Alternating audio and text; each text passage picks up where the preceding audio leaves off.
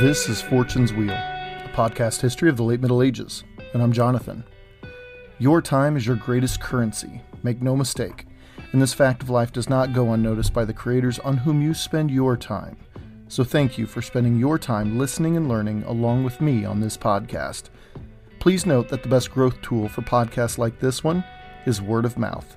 If you believe in what's being said and strived for here, please consider pushing this out to all corners of your social media, as well as leaving five star reviews, multiple even, on whatever podcast service you use. Links for this podcast are in the show notes. Michael VI hasn't even been emperor for a year yet, and the empire is already whispering for new leadership.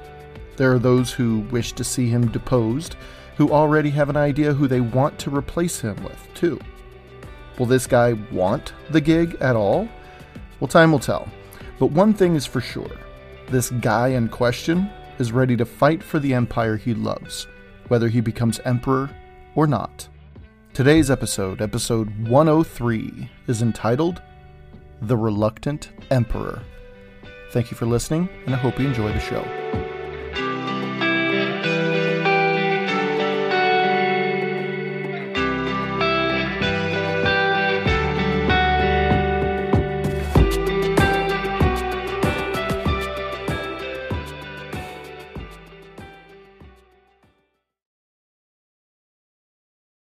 Historian John Carr, in his book The Komneni Dynasty, mentions Isaac Komnenos' quote unquote terrifying scowl.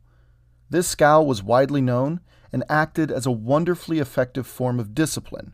In fact, this was Isaac's typical facade. So when, in late August of 1057, Isaac, with his rebel army at his back, well, we can easily assume that this scowl was piercing a hole into the high walls of Constantinople, miles and miles ahead of him. To think that, as contemporary chronicler Michael Psellus writes, quote, recruits, without the least hesitation, poured in, every man like a runner, trying to get there before his comrades. End quote. Well, to think that this massive army was very publicly approaching the capital city and the emperor didn't care to even acknowledge, well, that was another slap in Isaac's face, to be quite honest. If the emperor wasn't taking this seriously, what's to say that Isaac's entire rebellion was even worth the effort? Was there something Isaac and his officers, his generals, didn't know that Michael VI did? Well, just the night before, in an open field between the cities of Nicaea and Nicomedia, Isaac probably stood outside of his tent staring around him tents and sleeping bodies stretched all stretched out all around him, so far that he couldn't even see where they all ended. Carr writes, quote, Staging a coup was a serious life-risking business, and as little as possible had to be left to chance. End quote. Had he actually thought of everything? Every road in and out of the city was blocked.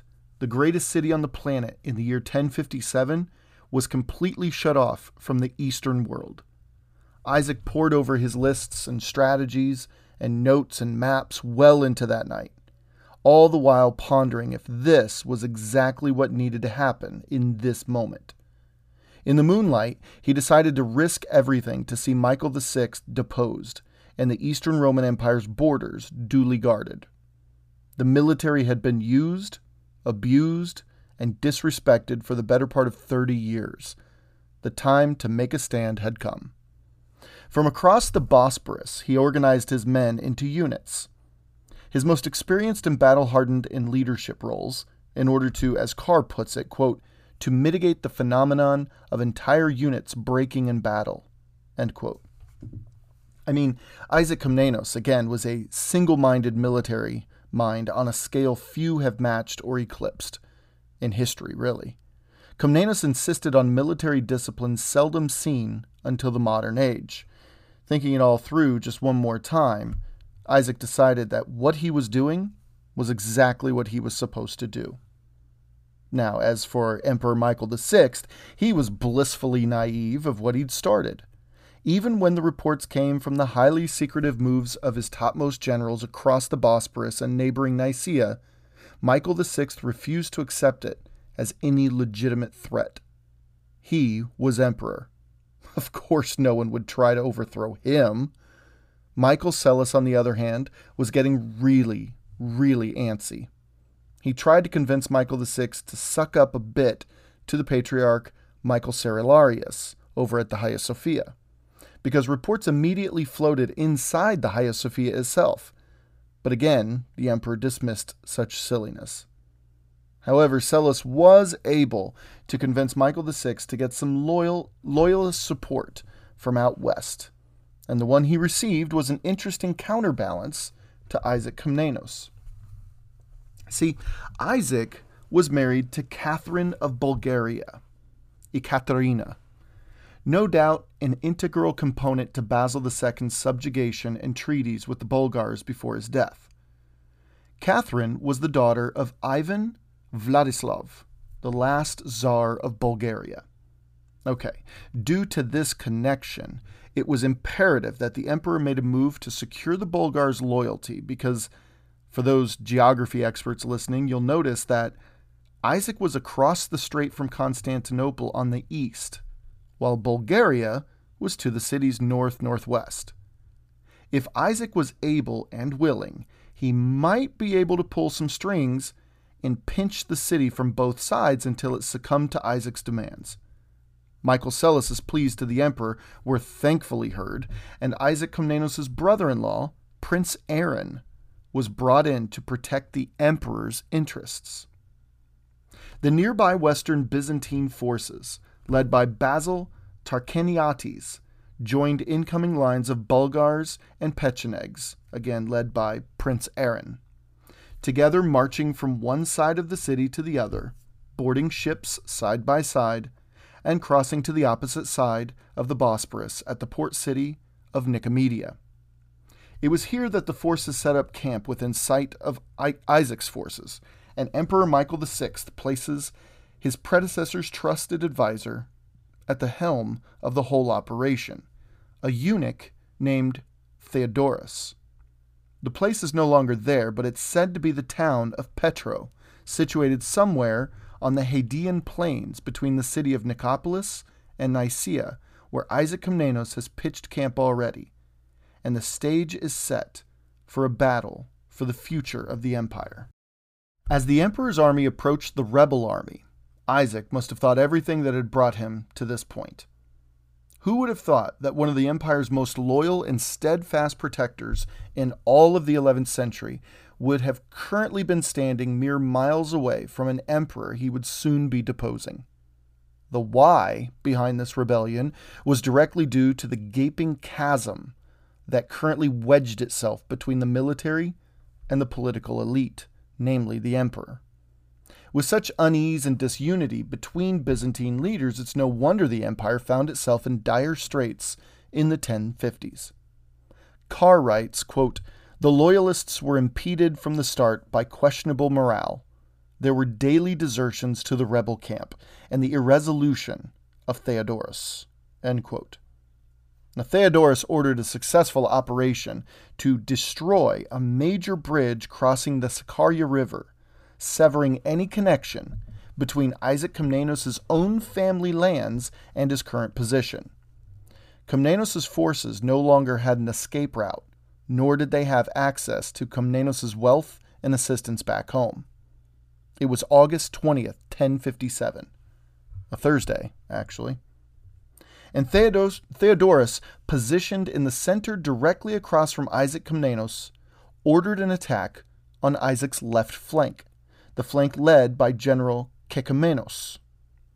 The imperial right flank, led by Basil Tarcheniates, just when Kekamenos received the rush of enemy soldiers, just when the clangs of swords and resonating booms of shields smashing into one another sounded on Isaac's left, screams of thousands echoed from Isaac's right. He turned his head just in time to see imperial forces led by a man named Prince Aaron a man he knew, his brother in law. But what's interesting about this flank, where the hundred strong contingents of Frankish mercenaries, all following the war cries of one Randolph the Frank, just another example of how the Franks and Normans were, throughout the entire century, making themselves seen and heard in the European South and even the Middle East before the Crusades. It was men like Randolph the Frank who helped lay the groundwork for the reputation of Franks and Normans that would play a major role in how Muslims experienced, again, what we call the First Crusade. With both of his flanks collapsing and retreating back to camp, Isaac Komnenos must have seen the image of his head on a stake at the main gate in Constantinople. His left flank turned and tried to make a stand while the right flank was on an almost constant flight away from the imperial forces. Isaac had a choice to make. Should he retreat altogether and recollect himself and his forces? With the left flank standing firm once again, finally, thankfully, should he devote some of his center over to the right? Either way, there would be a deficit felt somewhere within his lines, no matter what he did. His right flank was clearly running away, and while Isaac was deciding on next steps, he noticed the Imperial soldiers attacking his right flank. They suddenly stopped. As the rebel forces continued to flee back to camp, the Imperial forces led by Prince Aaron stopped, gathered weapons from the dead and dying all around, and then regrouped. It was a strange, strange move. Why did they not continue to chase the rebel forces backward? But this is exactly what Isaac Komnenos needed. He quickly rerouted soldiers in his own center lines over to his right and ordered an immediate push forward. It was at this time that Theodorus pushed his center forward, and they began engaging Komnenos' central forces.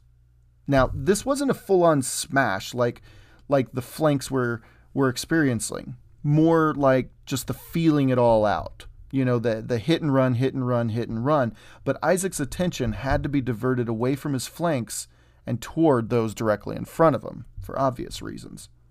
Now, believe it or not, the chronicler Michael Psellos was actually in this battle himself, and it was at this point that he found himself full on in the heat of the imperial right flank, that is, uh, Isaac's left.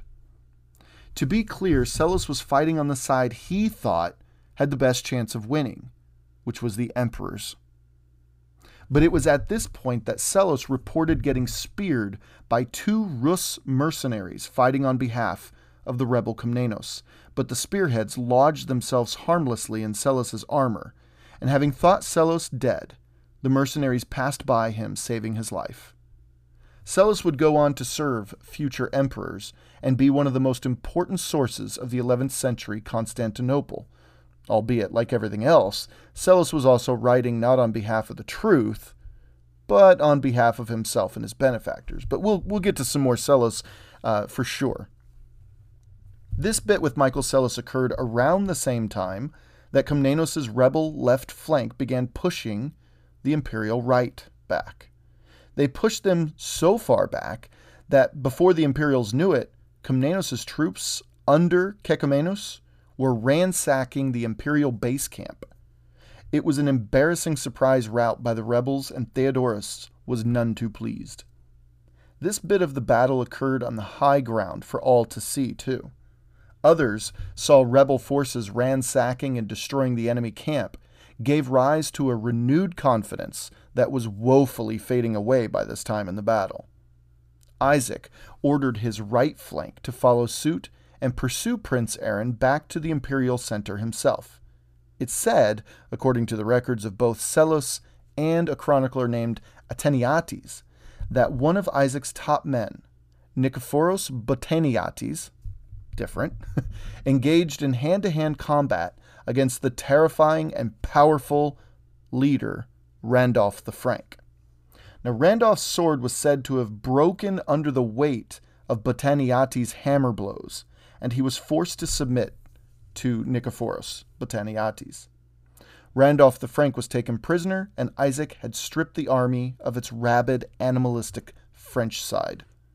When victory was very clearly Komnenos's, the eunuch general Theodorus ordered the imperial army to flee back to the capital, while Komnenos celebrated his victory in nearby Nicaea. Within the month, after numerous attempts to get the emperor to see reason and simply abdicate the throne peacefully, he took the advice of Patriarch Michael Cerularius to convince the emperor to save face and save the empire from further destruction and death. So, how's that going to play out here? And this is, you know, in the script for the show, this all the research that I've done, I just kind of labeled this part the meeting. And you'll know what I mean. It's there's really no word for this meeting. It's just an incredibly important meeting. So, here's the next portion. Now, word reached Constantinople by sundown. Michael VI couldn't believe his ears. We find Michael Psellos by his side that night as well, offering more counsel.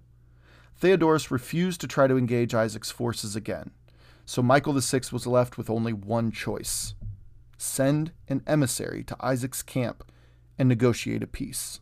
And who did Michael VI choose to lead such a mission? Well, Michael Psellos, of course. Psellos's nerves had to be frayed to the extreme, having just fought against the rebels that very day. He was now tasked with freely entering their camp with a message from the emperor the rebels were attempting to depose. You can see his, his problem. Psellos was already unsure whether he'd walk back out of the camp in the first place, but he was also a shrewd and cunning man. He knew a bad deal when he saw one. And the facts of the matter are this these must have been the things going through his mind. One, Emperor Michael VI had publicly humiliated not only Isaac Komnenos, but the entire military by association. Two, the military had risen against him and they had placed one of their best at the head of this so called revolution. Three, that very revolutionary army just succeeded in securing a resounding victory over Michael VI's only hope of squashing the rebellion where it stood. And finally, Isaac Komnenos, as John Carr writes, quote, was on a winning streak, and why should he listen to the entreaties of an emperor on the ropes? So if Michael Psellos was going on this insane mission, let's be honest, then he insisted that he be joined by two others to add weight to the occasion and maybe deter Isaac from offing a single official, let alone three. Theodorus Olopos, was a prominent Byzantine senator, a man Psellos describes as, quote, the most distinguished and sensible man, end quote. And the other, Constantine Lacoutis, a respected intellectual and priest who resided within the city limits and was widely known. Four days after the Battle of Petro, Isaac Komnenos remained where he was. Why move on when no one is left to move him? a statement in and of itself. Michael Psellos, Theodore, Theodorus Olopos, and Constantine Lacoutis sailed in a trireme across the Bosporus and traveled a short distance to the rebel camp. Isaac Komnenos and his comrades had been expecting an, an envoy, but to see three of Constantinople's most prominent men entering the camp, well, kind of surprised him. Isaac was a gracious host and received them with honors befitting their stations. This, of course, took Psellos off guard. You see the game being played here. Psellos and Isaac were both playing chess, while Michael VI was back home still trying to figure out how to play checkers. Carr says that the officers who received the three envoys, quote, told them that they abhorred sh- shedding their countrymen's blood and longed for an end to the conflict. By the time they arrived at Isaac's tent, they had to wait a very short time before being beckoned inside. Both Carr and Psellos narrated this next bit well, but I'm not kidding. Psellos wrote things exceptionally well. I can't help but wonder how many other primary sources from like a thousand years ago were written like he wrote his, that either I haven't had the privilege to come across yet or or even those that never survived to us. Sorry, Carr, but I think I'm going to pass the ball off to Psellos for this next part here. Quote, the emperor, therefore, after waiting a few days, asked me to come to terms with Komnenos. I was to lead an embassy on his behalf, with secret proposals to the enemy. We then received letters for Isaac from the emperor, or rather, we ourselves concocted these messages and composed them in a form as expedient as might be. Our object was to effect a compromise. Isaac was to wear the crown and insignia of the Caesar and yet at the same time, remain subject to the emperor. So Psellus himself says that Emperor Michael VI essentially would have his envoys offer a compromise that kept Isaac Komnenos just below him in the hierarchy, a position known as Caesar. A throwback to the ancient customs, of course. But Michael would remain the emperor in name and in effect. I mean, it's not a bad deal. Psellus continues, quote, We were greeted at once, even before the conference with Isaac began, and they received us most cordially. One after another, the leaders of this army came up and addressed us in the pleasantest manner. Kissing our heads and hands, they protested with tears that though they wore on their brows the garlands of victory, they were weary of shedding the blood of their fellow countrymen and of bringing destruction upon their kinsfolk. Then, putting us in their midst, they escorted us to the tent of their general, for he too was encamped there, like themselves, in the open air. After dismounting themselves, they made us do likewise, and bade us wait outside. Permission was then granted us to enter the tent alone, for the sun had already gone down, and Isaac was unwilling to allow a big assembly in the imperial tent. He greeted us as we came in, seated on a high throne, with a small bodyguard in attendance. He was dressed not so much like an emperor as a general. He rose slightly as we entered and bade us be seated. No questions were asked about the purpose of our visit, but after a few brief remarks and explanation of his own campaign, and after sharing a drink with us, he allowed us to retire to our own tents, which had been pitched very near his. We went out in amazement. The man had made no long speeches at this first meeting. His only inquiries concerned our voyage. Had we had a smooth voyage? Nothing more. So, after dispersing to our respective tents and sleeping for a while, we met again about dawn and decided how we were to conduct negotiations at the next interview. We were convinced that it was wrong to delegate the duty to one member alone. Better that all should frame our questions and all together receive his answers. End quote. I'm telling you, this, the whole thing, uh, Michael Psellus, it doesn't read like some archaic document. Given the translations, it still reads more like a, a vivid account and less like a propaganda piece. And I think its own reality is somewhere between those two. But I get the distinct feeling that Michael Psellus isn't fudging the truth all that much here. Nothing is a stretch given what we know of Isaac Komnenos. Now, from here, Psellus says that when the sun had risen almost overhead, they were finally summoned to Isaac's tent. However, this time Isaac received his guests in a different tent, a much, much larger tent. And it was an imposing sight to say the least, as hundreds of armed soldiers were quietly standing in concentric circles around the tent. No, really, it was apparently it was deadly quiet. Psellus writes, quote, Not a sound was heard from any of them. Every man stood stiffly to attention in an attitude of fear, their eyes steadily fixed on the soldier who was in charge at the door of the tent. Each soldier brandished a different weapon, too swords, lances, and even something called a rhomphaia, which I admit I had to look up myself. It it turns out that the rhomphaia was a common weapon, also known at the time as a Thracian sword, as it was first recorded in the region of Thrace as early as 400 BC. From the long handle, the blade is straight until the last third or, or so of it, where it curls sharply backward. It's a pretty long sword, too, but it's a sword not necessarily for thrusting, rather more for cutting and slashing in large overhead hacking motions. It was heavy, too, as it was normally forged using iron, so it wasn't exactly conducive to also wielding a shield. It was a two handed weapon. I suppose it's the Greco Roman equivalent to the battle axe used by many Vikings and Varangians. So when they were led into the tent, the sight that they, you know what? let's just let Psellus do this, do the talking here, because it's it's just masterfully written. Here we go. Quote: After a short pause, he came out again, and without a single word to us, threw open the tent door suddenly. The sight that met our eyes within was astonishing. It was so unexpected, and truly, it was an imperial spectacle capable of overawing anyone. First, our ears were deafened by the roars of the army, but their voices were not all raised at once.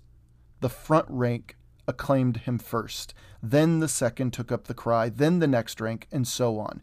Each rank uttered its own cry with a different intonation from the rest.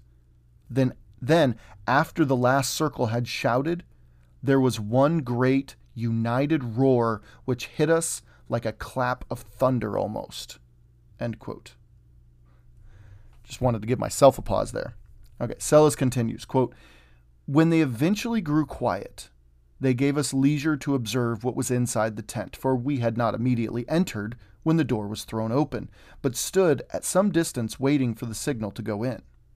I will describe that scene. The emperor himself was seated on a couch decorated with two headrests. The couch was raised on a high platform and overlaid with gold. Under his feet was a stool. A magnificent robe gave him an air of great distinction. Very proudly, he held up his head and puffed out his chest, an effort that caused his cheeks to take on a deep red tinge, while his eyes, with their faraway gaze, showed plainly that he was thinking profoundly and wholly given to his own meditations. Then the fixed gaze relaxed, and it was as if he had come from troubled deeps to the calm of some haven. All around him were circles on circles of warriors. The nearest circle and the smallest ones was composed of the most important persons, the leading representatives of the nobility, men who rivaled the stately grandeur of the ancient heroes. So I'm going to skip ahead here, though, personally. I'm kind of loving this. I loved reading it, but we get the idea. Michael Psellus loved hear, to hear the sound of his own voice, that's for sure. After going into copious description of the various types of warriors present, and where they came from and what they wore and all that, Psellus finally gets to the point. The whole reason why he was sent out of Constantinople and into the enemy encampment. He writes, quote, When we had passed through the space between the first and second circle and were quite near him, he again asked us the same questions as before. And being satisfied with our replies, he continued in a louder voice. He said, quote, Well now, let one of you turn about and stand in the midst of these men here, pointing to those who stood about him on either side, and put in my hand the letter from him who has sent you. You can also tell me the message that you have brought to us here. At this, each of us declined the honor of making reply, and each asked the others to do so instead of himself. We held the conference among ourselves, and my two companions pressed the duty on me. I was best equipped, they said, for speaking freely because, unlike themselves, I was a philosopher. They would come to my aid if, by any chance, my arguments were refuted. So I at once calmed the beating of my heart and stepped into the middle, collected my wits, and gave him the letter. Psellus sure takes his time in this narrative, but this meticulous detail serves a central purpose. Psellus. Remember, as many chroniclers do, he's writing this record well after the event. When he puts ink to paper, he already knows the outcome of this meeting. In fact, he knows the outcome to the entire ordeal. So we can't lose sight of this fact if we want to fully understand the manner in which he's narrating this moment in history. This meeting is a monumentally important moment in Byzantine history, though on the surface it's much like others that sought to overthrow one ruler for another. This particular meeting, however, this this one just feels different, especially when you look at the rest of Byzantine history. Psellus tells us that he laid the emperor's deal out in crystal clear detail about Isaac becoming Caesar, but not emperor. All of it. Psellus writes, quote, Those who stood nearest received this preamble with satisfaction and held their peace, but the crowd in our rear shouted as one man that they refused to acknowledge any other role for their leader but that of emperor. Probably because he wished to avoid the appearance of disagreeing with the mob, the emperor supported their objection, using precisely the same words. Now you'll notice Psellus used the term the emperor, betraying the fact that, as I said, he was writing this in recollection of a past event. So he should have said spoiler alert Now, from here, there's some pretty good back and forth between Psellus and Isaac. Some of it, according to Psellus, was actually pretty testy. But in the end, Isaac dismissed the assembly and pulled Psellus aside for a private consultation. He said that Isaac, in low tones, asked him if the imperial attire he currently donned was even his idea. He declared that he would run from this whole situation if he could. The last thing he wanted was to overthrow the emperor, let alone become one. Psellus says that Isaac said he was, quote unquote, hemmed in on all sides. Now, again, writing this from the future and focusing more on Emperor Isaac's legacy, Psellus was creating an origin story for Isaac of the reluctant rebel, a man who never sought power but nevertheless found himself the only man who could wield it properly and effectively. The deal the two men hatched right there, in an aside to history, would change the flow of dealings. Isaac required, in order for this whole rebellion to subside, he required that he be named Michael VI, one and only heir, and that it would be Isaac who would have control to fill the majority of civilian and military posts, not Michael. Now, this wasn't ideal to Isaac's followers, but it might do the trick to quell any further animosity or bloodshed. Isaac suggests they have two messages one written down that his men would read, the other a message memorized by all three envoys and divulged to no one but the emperor in a private audience. From here, the men agreed and dined together that night. Psellus marvels, his word, not mine, marvels at Isaac's, quote, perfect manners, for the man condescended to us in a most friendly way. There was nothing, he continued, there was nothing of the proud tyrant about him. The next morning at dawn, the three envoys were led safely and respectfully out of the rebel camp and accompanied to the trireme upon which they would board and sail back to Constantinople. That evening, when the three envoys had a private audience with the emperor, Michael VI was recorded as saying, quote, Well, let him have whatever he wants. He can even wear a crown. That'll give him more prestige than ever. He wears a garland now, not a crown, but there. He can have it however unusual it may be for a Caesar. He must exercise power together with myself. He must share in the appointments to offices.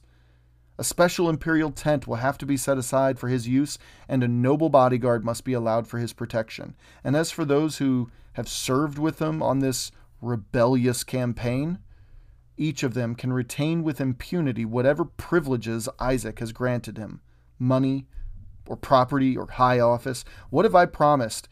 What I have promised shall be ratified in writing and by word of mouth. It shall be carried out. I will have documents drawn up and sealed. I will, moreover, sear an oath never to break these promises in, in any particular. End quote. Kind of dismissive, but at the same time, sounds like a done deal, right? Well, the very next day, Michael Psellus finds himself back on the boat and walking into Isaac's tent. Isaac had the message read aloud for all to hear, and by all accounts, it was received well. Isaac would become Caesar with full privileges, and he would also be named the emperor's immediate heir. So, yeah, done deal. Psellus writes that, quote, It was not yet evening before some messengers arrived from the camp and gathered round Isaac's tent, with what was no doubt good news for the Caesar. It turns out that a plot had been hatched in the wake of the Battle of Petro, reportedly unbeknownst to Psellus, but no one's really sure about that one. And just that morning, as Psellus was sailing, the emperor was forced to, quote, put aside his imperial robes and fly for refuge to the church of Sancta Sophia, end quote. Sancta Sophia, that is, the Hagia Sophia we know today the same place where Isaac's whole rebellion was initially forged, actually. But get this Psellus, Isaac's, all those assembled to hear the news, not a single person believed it. Psellus says, quote, This tale had no great effect on Isaac, nor were we very much perturbed by it then, We imagined the whole story to be a fiction, and we turned to our own affairs. But the first bearers of good tidings had not dispersed before others came up, and then again others, one after another, all confirming the truth of the rumor. Then Psellus tells us that one of Isaac's officers just received his own faithful servant back from an errand to the city, and a vivid account of things was told. Quote, Apparently, certain seditious and troublesome persons, and here he mentioned individuals who, as we ourselves know quite well, had insinuated themselves into the favor with the Senate. These persons, he said, had first thrown the city into a turmoil and thoroughly upset the government, threatened peaceful citizens with burning and other misfortunes, stolen into the sacred precincts of Sancta Sophia, and dared to violate its sanctuary. And then, after enlisting the sympathies of the patriarch, without any opposition from him, had made him the leader of their faction. After which, with wild shouts of exultation, they called down curses on the emperor uttered all kinds of slander to discredit him, and hailed Isaac as alone worthy of ruling the empire. That said, or that said he, was all this informant knew. But if anything further had happened since, no doubt we should soon hear of it. Soon, though, yet another runner approached with yet another tale. This one, after catching his breath, relayed the fact that the emperor had indeed abdicated in fact, this guy had personally seen Michael VI himself, quote, become an ordinary citizen, and soon afterwards he had been dressed in the coarse cowl of a monk with no outward sign of imperial rank. Then a handful more men ran up with the same exact story. Now, that night, Isaac must have been racked with the thought that this might all be a terrible terrible ruse, a trick to get him into the city. Michael VI had already shown disdain and a complete disregard for military personnel. What would make this series of stories out of character for a man like that? Isaac's officers were, according to Psellus, much more relaxed, but he was unsure as to how they spent their nights. Were they partying? Were they just having a stoic reserve? Were they still left questioning like Isaac must have been? As for him, Psellus, Psellus was terrified. He writes, quote, To me, life seemed hopeless, and I thought it was a matter of minutes before I should be sacrificed like a beast. You see, I knew that everyone was violently angry with me. There could be no escape. I would perish miserably, and all manner of throat slitting and maiming would be my lot. Above all, I was afraid of my new emperor. Perhaps he would recall the things I had said to him and how I had persuaded him to remain an ordinary citizen. Probably he would subject me to all kinds of vengeance and torture. So while everyone else had dropped off to sleep, I waited in solitude for my executioners. At the slightest sound of a voice or any noise round about my tent, I was at once petrified with fear, thinking death was at hand. Sure, it's pretty hyped up, but I do feel that it was also a little glimpse into the life of an envoy a thousand years ago. Psellus, as I said, definitely loves to hear the sound of his own voice, but I just get the impression that there is a lot of truth to all of what he's saying right here. And that night, it, it must have been absolutely terrifying he was an emissary of the former emperor, currently in the heart of the new emperor's encampment. What else was he to do but wait until death opened up his tent and dragged him out? It turns out that that's not what happened. At sunrise, the entire camp was marching out toward Constantinople. Psellus began riding at the very back of the army, a place worthy for an enemy or prisoner. However, within the hour, Isaac had sent for Psellus to be brought to the front to him. Much to Psellus's surprise, Isaac spoke candidly and openly. Psellus tells us that Isaac was asking his personal opinions about proper governance and confiding in him the real problems with the empire. It seemed that Isaac knew a winner when he saw one, just like Michael Psellus. Psellus narrates Isaac's entrance into Constantinople next. Word of the battle, word of the emissaries, word of the emperor's abdication, word of the rebel general's approach. They'd all traveled throughout the city, and the people were apparently pretty damn thrilled to welcome their new leader. Psellus writes, quote, All the populace of the city poured out to honor him. Some brought lighted torches, as though he were God himself. Others sprinkled sweet perfumes over him. Everyone, in his own peculiar way, tried to please him. Without exception, the people regarded the occasion as a festal day. There was dancing and rejoicing everywhere. You would think Isaac's entry into the capital was some revelation of the deity himself. But how could I, in a few brief words, describe to you the magnificence of that wonderful sight? I've taken my part in many imperial processions, and I have assisted at ceremonies of a mere religious character. But in all my life I have never seen such splendor. It was not merely the people of the city, nor the Senate, nor the host of farmers and merchants that made up that happy throng. There were students of the theological colleges there, and dwellers on the mountain tops, and hermits who had left their communal homes in the carved rock tombs the Stylites, too, who lived in midair, joining in the crowds, all of them, whether they had slipped out from their rocks, or come down from their aerial perches, or exchanged the mountain heights for the level plains, all made the emperor's procession into the city a most memorable sight. We have heard a lot from Michael Psellus and his book Chronographia on today's episode. I encourage all of you to pick it up. It reads like nothing you'd ever think would have been written a thousand years ago. It's an exceptional chronicle, biased though it may be at times. But I want to end this episode with just one more quote. It's a big one, but one more quote from Psellus's Chronographia, if I may. See, the date was September 1st, 1057, and a new dynasty was born. It wouldn't be as simple as Isaac takes over and the Komneni reigned supreme for centuries. No, that would be too simple.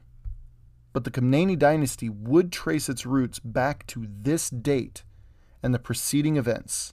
This date, it seemed almost too fantastical, but it was certainly in the realm of possibility.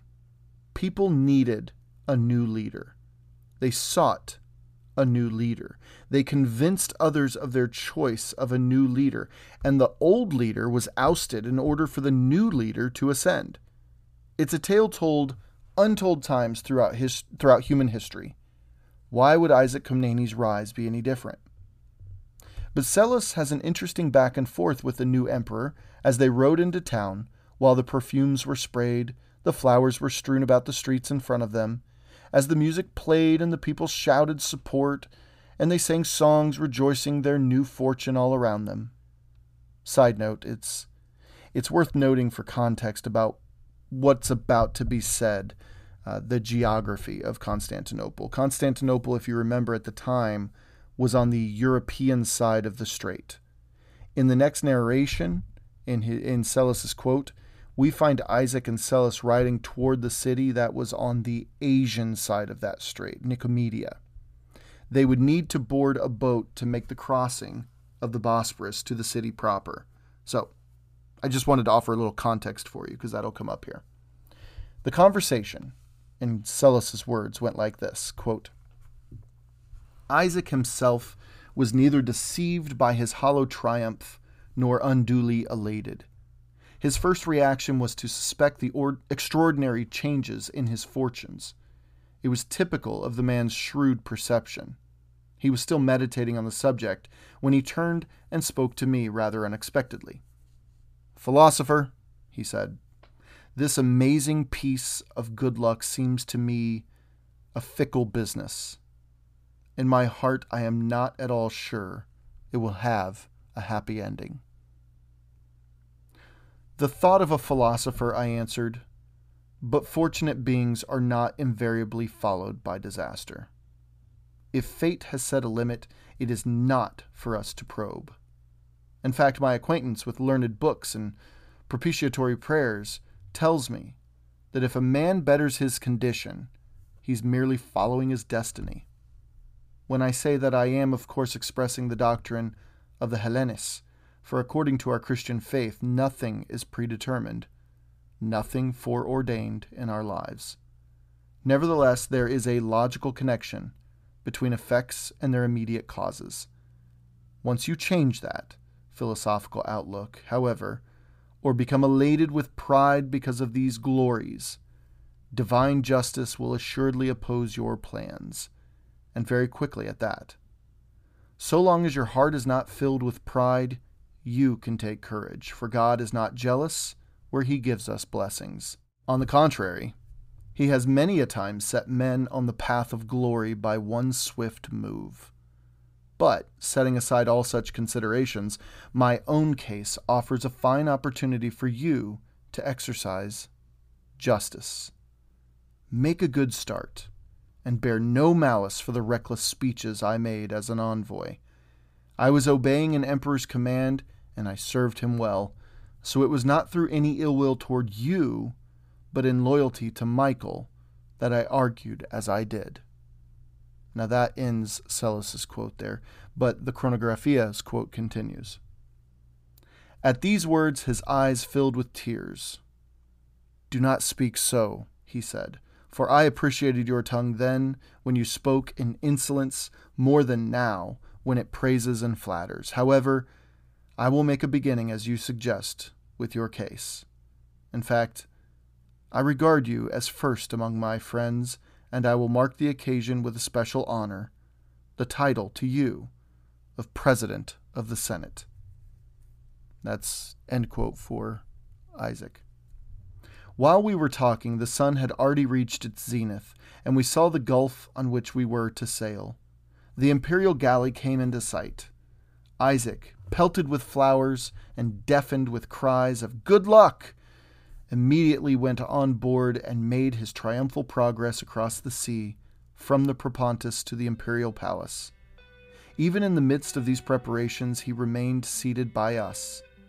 So, with all due legal sanction, Isaac Comnenus succeeded to the throne. The emperor, Michael the Aged, had spent one whole year in power.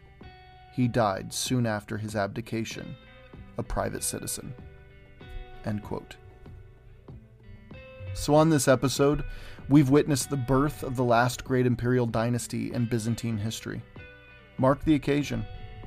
Constantinople and the Eastern Roman Empire would not fall for another 400 years, and they would certainly have some great moments ahead of them. But make no mistake, Isaac Komnenos, the crusty general, the reluctant rebel, just established the last great house the ancient empire would see.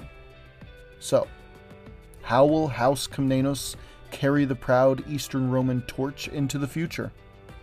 Well, let's not jump the gun quite yet, but all the same, I can't wait to tell you about it.